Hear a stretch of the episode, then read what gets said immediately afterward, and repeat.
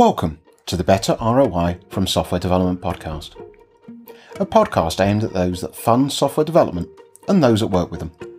In a series of short, weekly podcasts, I, your host Mark Taylor, hope to educate and inform on why traditional management processes won't get you the best return on your investment.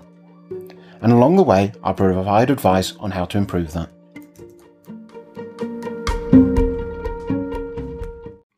New Year and welcome to the first episode of 2023. I've said before that I consider myself someone that has strong opinions weakly held. I will generally hold a belief until evidence can be proved to adjust that belief. As such, I want to challenge myself to revisit my views on estimation. So think of this as my New Year's resolution to invest time into software development estimation to see if my beliefs need to be updated.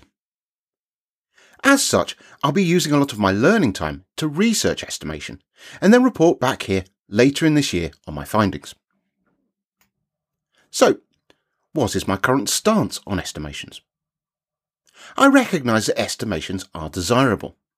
There are a number of reasons for wanting to have an idea of how long something is going to take.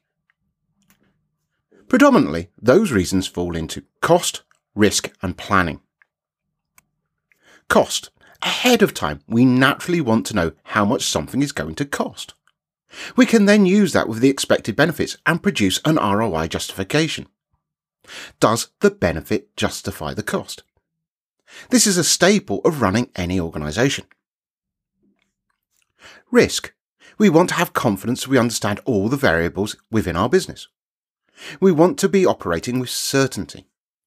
Thus, we need to make sure that we have controlled all of those risks. Again, another staple of running any organisation. Planning. We need to align different teams, disciplines, and even organisations. If we are selling the software as a product, marketing and sales need to plan their activities. If we are using the software internally, we need to plan and coordinate training. If it's part of a bigger program of work, we need to make sure that disparate teams and organisations are ready to join everything together in an efficient manner. Again, another staple of running an organisation. These are all reasonable desires. If it was my money on the line, then I'd want to have these certainties too. However, while I recognise the desirability, I also recognise something being desirable does not make it attainable. A good way to look at this is through the lens of the Cynefin framework. I introduced the Cynefin framework in episode 157 as a means of understanding the complexity of different activities. The framework defines four domains clear, complicated, complex, and chaotic. Within the clear domain, we are dealing with the known knowns. Thus, any estimation effort will have a high level of certainty we can be highly confident in our costs, risks, and planning, as it's an activity we've done time and time again. We have best practice for it, which has been tried and tested, and we do not expect any variance from the norm. The complicated and complex domains, however, are much less clear cut.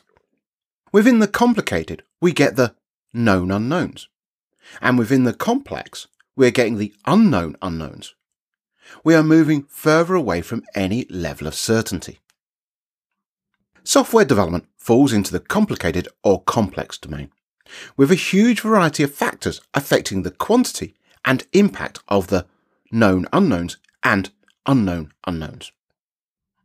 For example, as a consultant, most engagements will start in that complex domain with many unknown unknowns be it related to the team's capabilities, the technologies, the desired outcomes, any organisational working practices, stakeholder desires, internal politics, external governance requirements, even things as simple as holiday patterns for the team. All of these and many more will have an impact on any level of confidence I can have in any estimation. In short, as much as I'd love to give my clients that level of certainty, I can't. Otherwise, I'd be lying to them. So we mitigate that. We are asked to provide our best guess. And this is unfortunately where dysfunction creeps in. I may have the well meaning understanding of the hiring manager saying, We know it's only a guess, don't worry, you won't be held to it. But experience teaches me otherwise. Our desire for that certainty means that once something is on paper, it attracts a level of reality, something I've described as a dangerous artificial level of certainty. No matter how caveated estimates are, they are too often taken to be a much greater level of certainty than intended. Someone somewhere in the stakeholder chain will take a glance at a Gantt chart and build their own reality around it. And the further removed that stakeholder is from meaningful conversations, the more likely they are to assume that their artificial reality is correct. And this obviously causes a huge level of friction when actual reality doesn't match their artificial reality.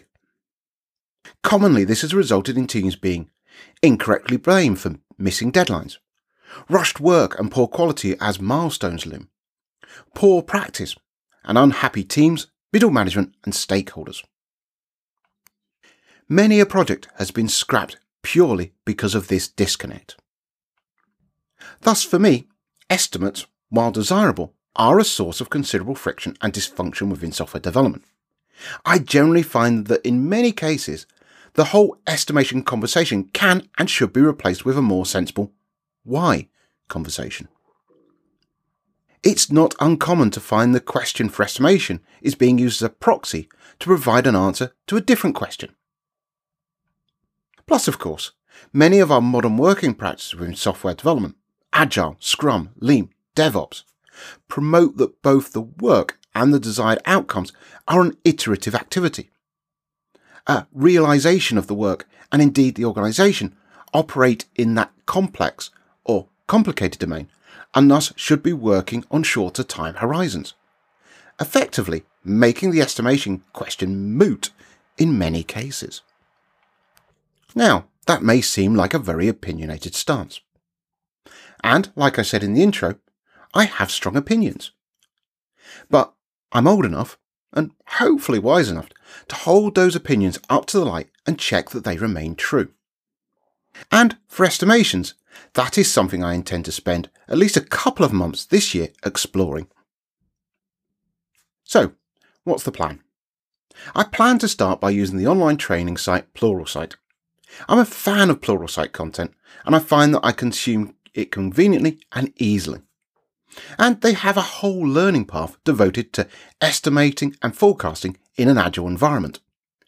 It's seven courses over 17 hours, and claims that, begin quote, the learner will develop decision making skills in assessing uncertain product development efforts, then modelling those uncertainties using different statistical models.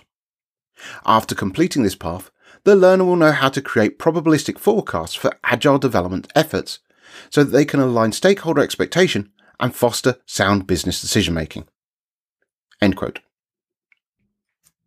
Pluralsight also has a number of other related paths, so I may branch off if I feel appropriate. I suspect after that I may branch off into books, depending on what I can find on the subject. And I'd also ask you, the audience, do you have anything I should add to my study guide? Maybe you're able to recommend some great content on the subject, or simply have your own experiences to share. I'd really welcome that, so feel free to share. I'd expect it to be a good few months before I report back, unless I find something really interesting in the meantime to share. I hope you have a really good and productive 2023. Thank you for listening to this podcast and look forward to speaking to you again next week.